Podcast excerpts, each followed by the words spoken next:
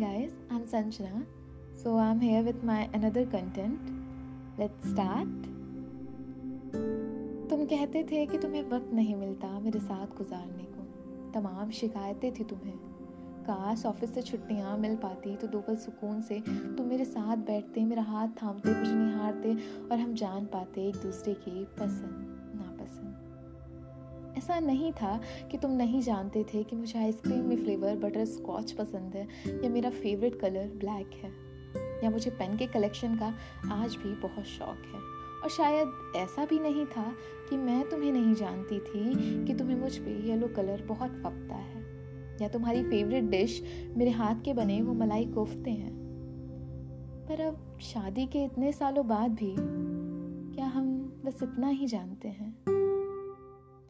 मैं आज भी बहुत कुछ जानना चाहती थी तुम्हारे बारे में, और बेशक तुम भी समझना चाहते हो मुझे।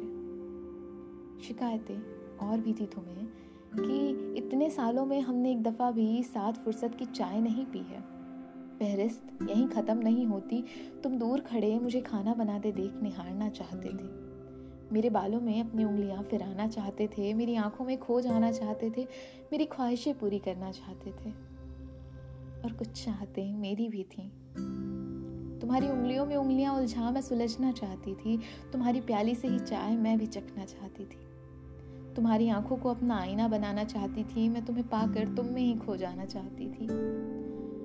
पर ना तुम्हें मिली छुट्टियाँ, ना फुर्सत में आए तुम। हर रोज इसी मलाल के साथ तुम ऑफ़िस जाते और इसी मलाल में मैं दिन गुजार देती थी। हाँ वो बुरा वक्त था। हम सब के लिए, पर मैं स्वार्थी, मन ही मन खुश हो रही थी कि इस 21 दिन के लॉकडाउन में वो तुम्हारा मुझे वक्त ना दे पाने का मलाल अब नहीं रहेगा, न रहेंगी अब मेरी शिकायतें। पर इन छुट्टियों से तुम खुश नहीं थे। तुम्हारा बस इतना कहना कि बोर हो जाऊँगा मैं मैं घर में नहीं रुक सकता। करने को है ही क्या घर में? मैं अकेला पड़ जाऊँगा।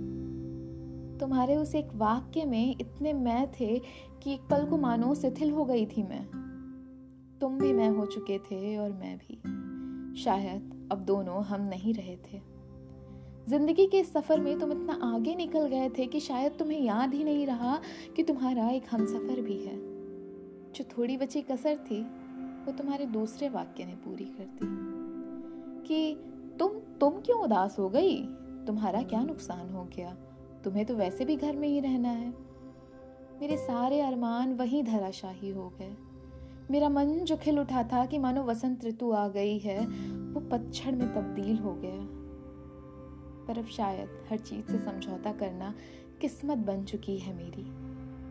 संभाला खुद को मैंने और फिर जुट गई वही अरमान बुनने में कि काश काश तो पल सुकून से तुम मेरे साथ बैठते, मेरा हाथ थामते, मुझे निहारते और हम जान पाते एक दूसरे की पसंद